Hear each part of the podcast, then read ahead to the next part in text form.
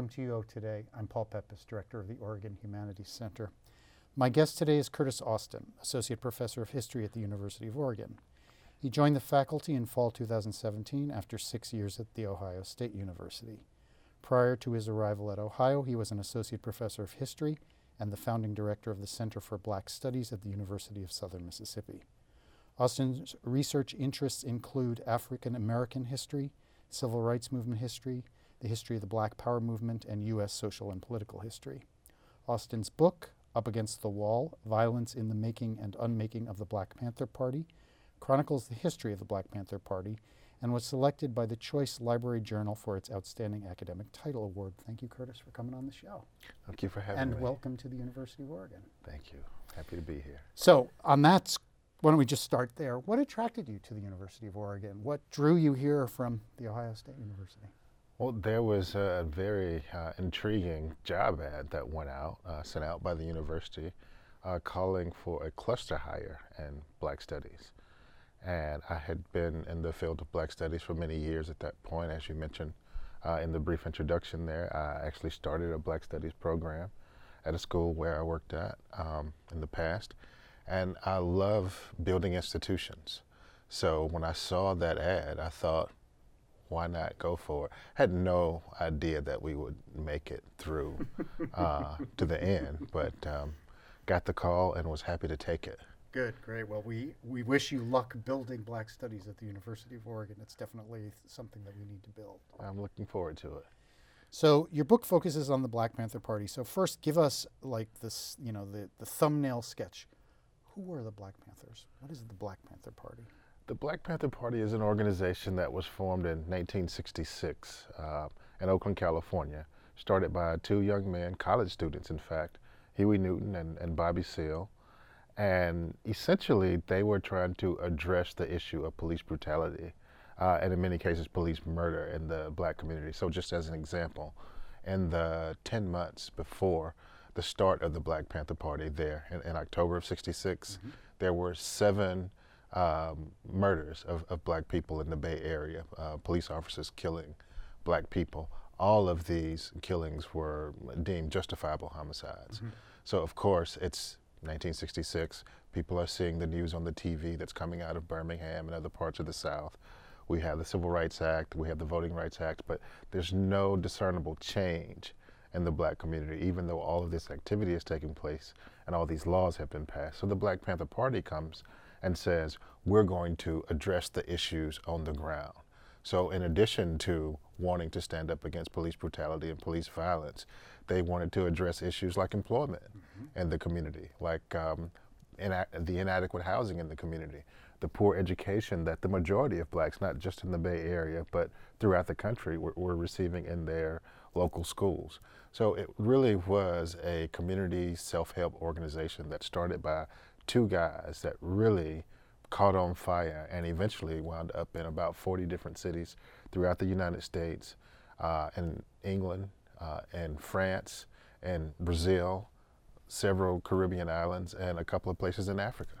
So, tell us a little bit about the relationship of the Black Panther Party to the wider Black Power movement. I'm not talking specifically about the civil rights movement, but specifically the Black Power movement, because I think of the Black Power uh, organizations, the Black Panther Party was the one that has that's the one that captured uh, attention and the, the press and obviously the state. Where does it fit with the other Black Power movements? I think, that's an excellent question. Black Power is primarily concerned with the celebration of um, black culture, uh, pride in one's blackness, uh, and self determination. Mm-hmm. And the Black Power advocates thought that they could achieve goals in these areas by emphasizing uh, their history, um, their artistic production, uh, their music, and, and so on and so forth. And the Black Panther Party encapsulates all of these things. So, from the self determination piece, of course, blacks were interested, uh, Black Panthers were interested in defending the black community, uh, just in general. But they had a very interesting news organ called the Black Panther Party newspaper, and they have a, a now famous artist uh, in the name of um, Emory Douglas, who painted, um, I would say, drew all of these really interesting cartoons that just really got to the bottom of the black experience in America. And so very, um, very deeply grounded in the artistic mm-hmm. piece, as was the Black Power movement in, in general. Um, they were also interested in advancing the role of women in the black community.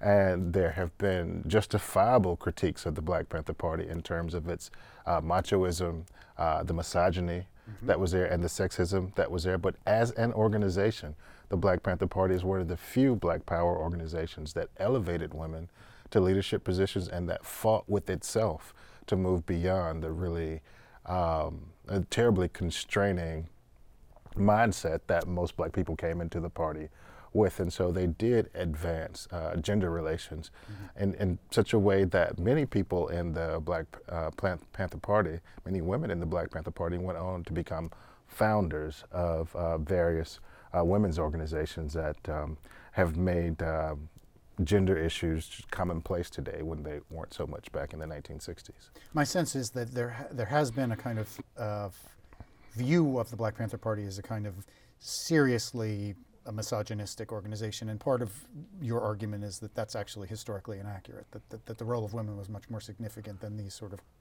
gendered critiques have acknowledged. Is that right? I, I would say it's much more significant. I, I, would also say that there were sexists in mm-hmm, the party. Mm-hmm, mm-hmm. I would also say there was uh, quite a bit of misogyny mm-hmm. in the party. Mm-hmm. So there were uh, political education classes where men were brought to and said, this is wrong, this is why, this is how we fix it. So, for example, if you uh, were guilty of some uh, party rule or, or, the type of infraction and you were male, you would be sent to the baby clinic. And for two months, you would have to deal with what you thought was a woman's job, and so on and so forth. And, and people were disciplined in ways that made them understand that you can't continue on this and expect to reach the goal, a goal of freedom. Mm-hmm. So, I, like I said, they were justifiably critiqued for that. But the struggle against this misogyny, against this sexism, I think is much more widespread than, say, it was in SNCC.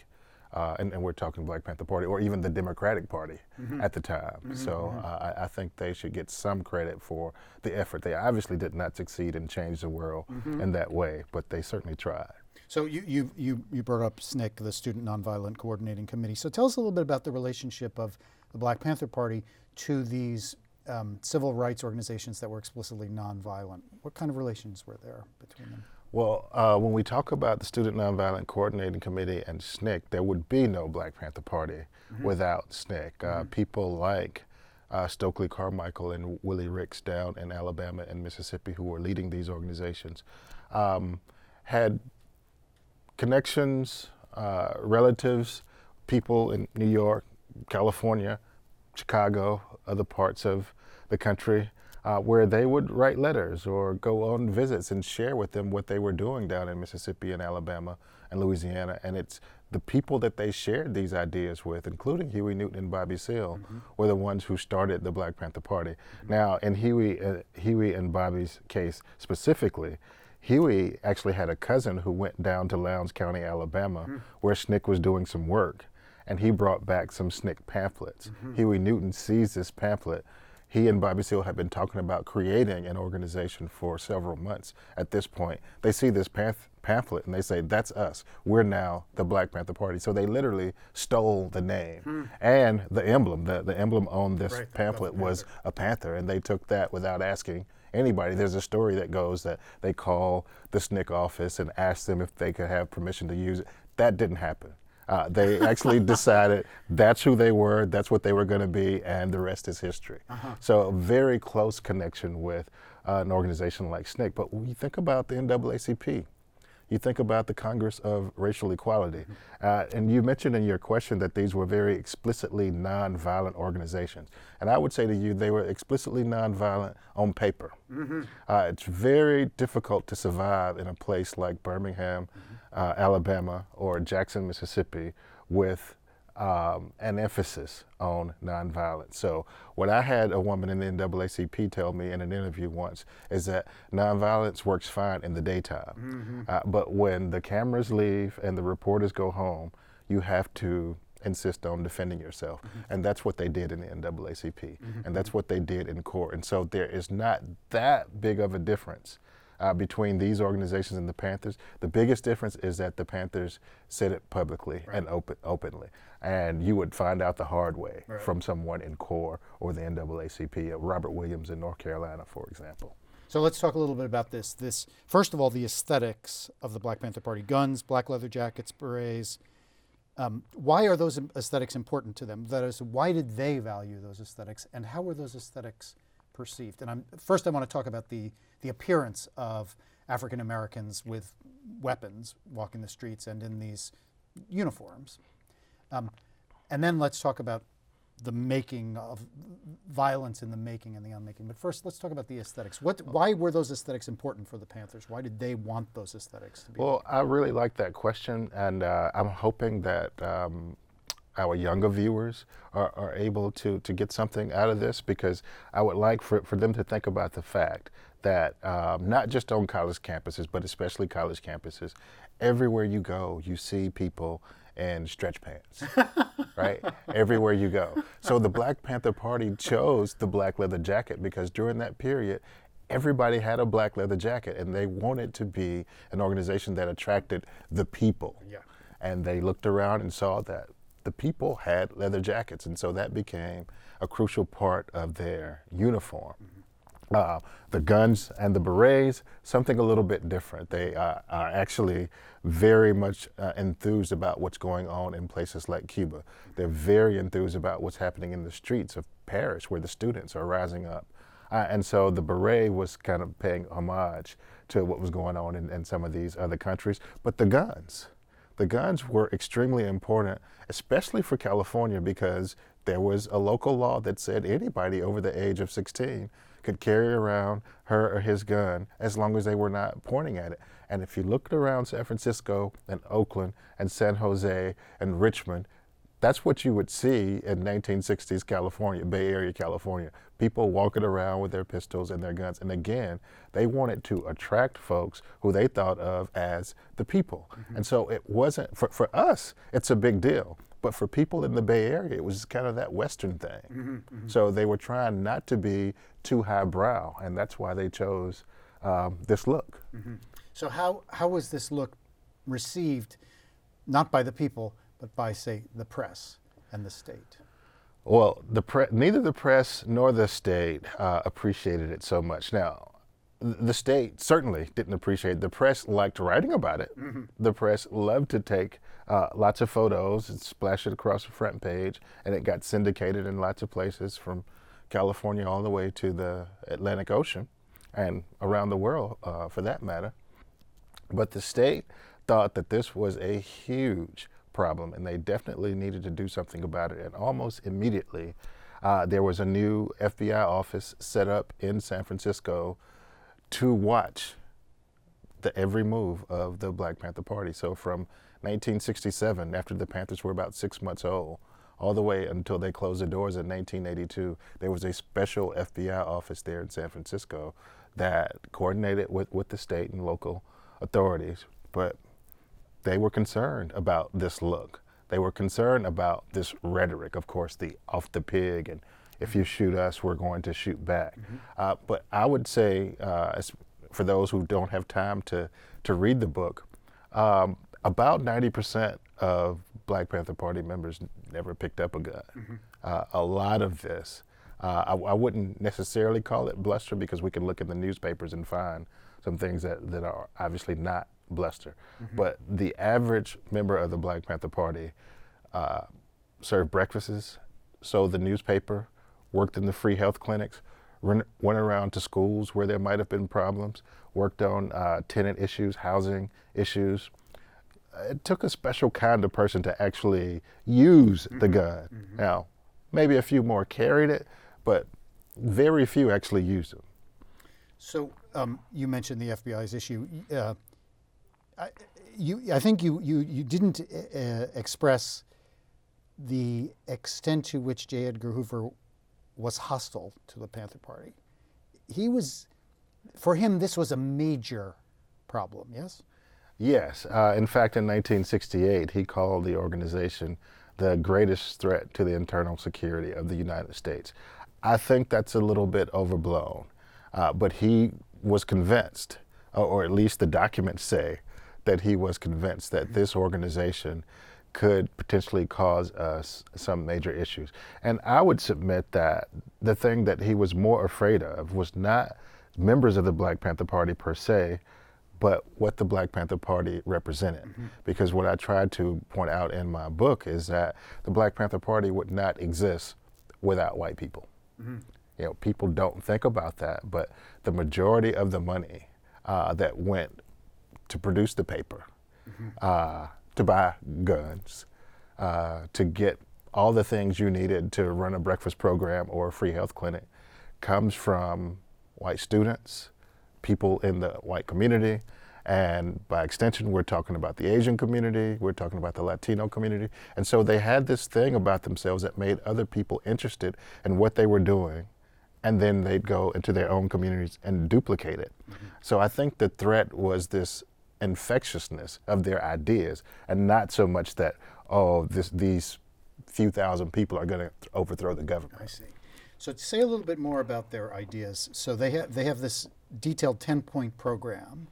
So what are the, some of the key points in the ten point program? These the, the really powerful ideas that the Black Panthers advocated for and that were spreadable.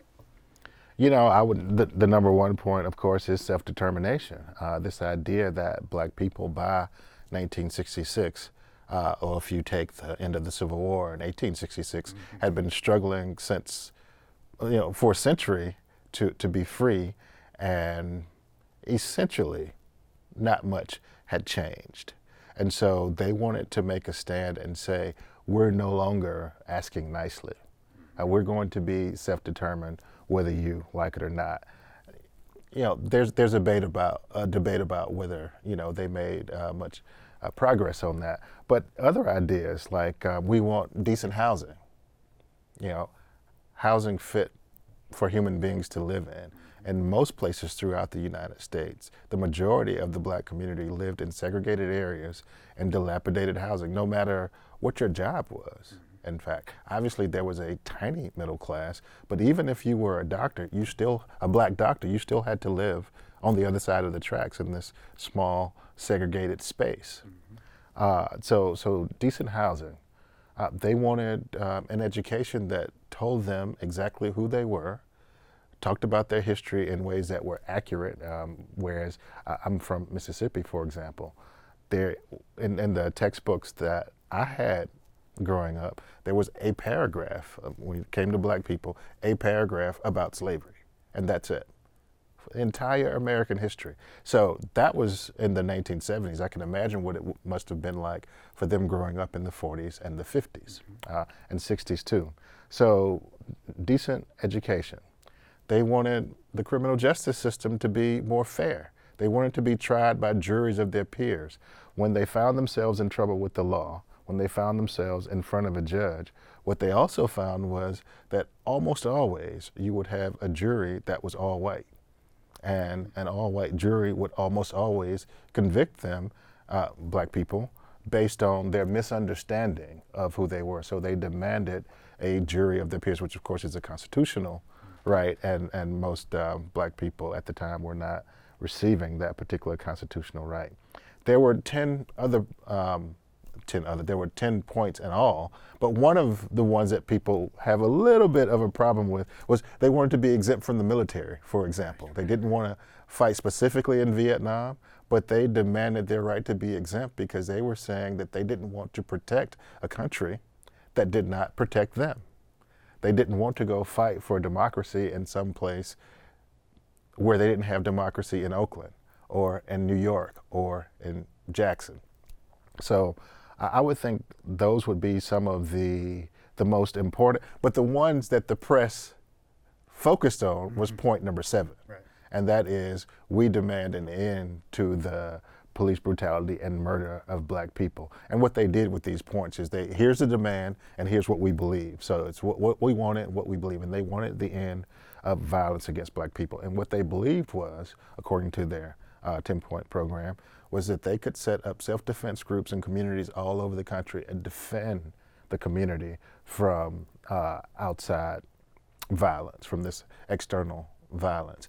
That's what the New York Times and the Washington Post and ABC and CBS uh, focused on, that one particular point, and not the other ones that I would think are much more important. So, um, what we know about the Black Panther Party is um, mostly untrue if we read newspapers. I found a document in my research once, uh, an FBI document that said 73% of everything published about the Black Panther Party in American newspapers was given to these papers by the FBI hmm. or reporters who worked for the FBI. So let's talk a little bit about that. The the clandestine uh, efforts of the FBI to undermine the Black Panther Party. So talk a little bit about that. Um, I mean, you, have already begun to suggest it, but they they had FBI informants who became members of the Black Panther Party. Is that right? That is that is correct. Um, one of um, the things that I critique um, the party about in my book is that all you had to do was be black to join the Black Panther. That, that's pretty much it. Mm-hmm. Now there were some chapters. I mean, the chapters all over the country. There were some chapters where there was a little bit more scrutiny. People would check you out. But for the most part, the overwhelming majority of chapters in the parties, if you, you know, could sell a newspaper, if you could serve breakfast to children, you were in. Now, certainly you had to read certain books and you had to do all kinds of exercises. And, and, and at one point in the party's history, you had to learn how to uh, fix weapons uh, and, and, shoot weapons. But that after 1967, that was no longer the case after Sacramento incident. Um, so because of that, it was very easy for the FBI to send people in, gather information, and then manipulate the, the organization into doing practically anything it wanted. I think one of the more egregious examples of this would probably be in Chicago, mm-hmm. where the FBI infiltrated a, a, young man by the name of William O'Neal.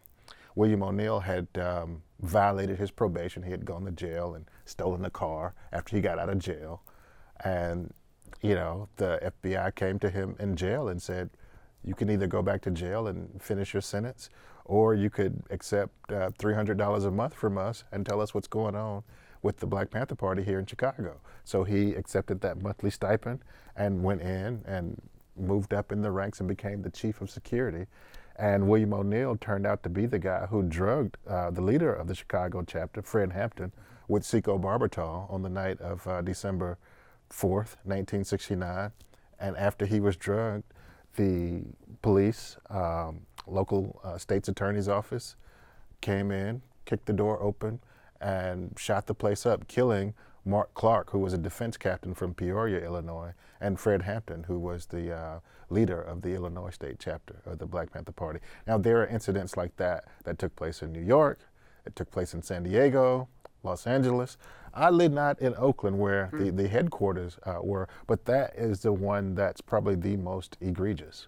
So how, how did the press report on that, on, on Fred Hampton's uh, death? How, what, what was the story that was originally told? The story that was originally told was that um, there was a warrant issued uh, for weapons in the home. The Panthers re- refused to accept the warrant and began to shoot at the police, mm-hmm. and the police shot back in self defense. There were some very good lawyers uh, from the University of Chicago, some from Northwestern University, who came in and offered to help the Black Panther Party um, in their time of need. And what they discovered was that the Panthers, even though there were guns in the apartment, got off one shot. And that shot came from Mark Clark, who was sitting at the door guarding it. Because when the police opened um, fire on the apartment, they first knocked on the door and when they knocked, Mark Clark said, Who is it? And the police responded, Tommy. And he said, Tommy who? And the police said, Tommy gun, yeah. and started shooting. And they shot Mark Clark straight through the heart, and the gun he was holding shot a hole in the ceiling. Huh. The other 101 shots all came from police firearms. Hmm. So the story was the state's attorneys and the police's story that was told in the paper. But in 1982, after a long time. This happened in 69. A court found that the police actually uh, shot all the shots and they awarded the Clark and Hampton families um, almost $2 million in damages. So tell us some of the factors that led to the dissolution of the Black Panther Party. You know, the Black Panther, the average age of uh, a Black Panther was 19. So, you know, I'm I'm going to be 50 soon. Yeah. And I can remember being 19, Yes. thinking I knew everything. Now I know I was wrong about that. Right? So so we have a group of young people who are trying to do something that will literally change the world, but they are essentially kids. I mean, I know I have kids myself. I know a 19 year old does not want to be referred to as a kid, but when you live for as long as I have, you come to realize that uh, you have a little bit more growing to do. So they made lots of mistakes. They didn't really need the FBI to come in and infiltrate and screw things up for them. They, they made lots of mistakes on their own. Um, it was important, though, for them, as I was saying in the beginning, to make sure that women had uh, leadership roles. And because they did this, you had a lot of guys in the party who didn't know how to handle that. And so you had infighting where it didn't need to take place, where it was not really necessary. And this ran a lot of good people away from the party. So some of the best people left because of internal party politics, had nothing to do with the police, nothing to do with the FBI. But I would think ultimately the party dissolved because the FBI, the CIA, the Defense Intelligence Agency made it clear to all of their staff people that if we don't get rid of this organization, the United States will no longer be uh, what we want it to be. They convinced their staff people uh, of that. And because of that, there was widespread killing of members of the Black Panther Party. Still to this day, there are dozens of mem- members of the Black Panther Party in prison for crimes that we know uh, and that the government has allocated that they did not commit, but they had these political ideas, and so they remain uh, in prison.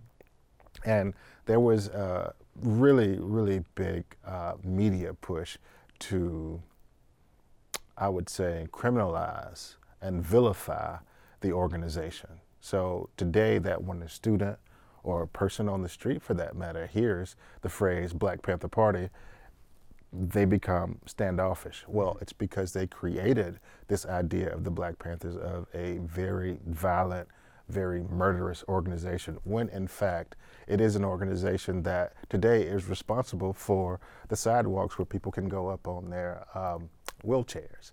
Uh, the Black Panther Party pushed for that. You've heard of Meals on Wheels. Uh, it was the Black Panther Party who started that um, idea. With healthcare has been in the news for a, a long time.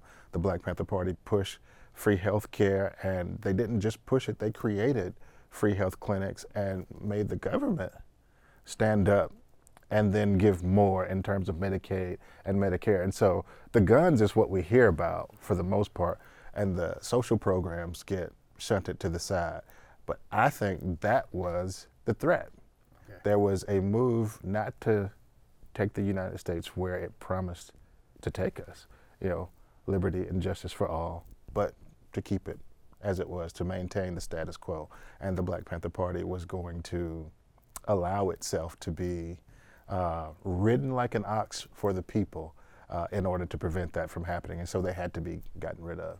On that note, I have to stop you. It's been a fascinating conversation, Curtis. Thank you for everything that you've shared with us. Good luck with your work. Um, I hope that your time here is extremely productive. Thanks for taking the time. Thanks for having me. I've been speaking with Curtis, Curtis Austin, Associate Professor of History at the University of Oregon. He's the author of the award winning book, Up Against the Wall Violence in the Making and Unmaking of the Black Panther Party. Thanks so much for watching.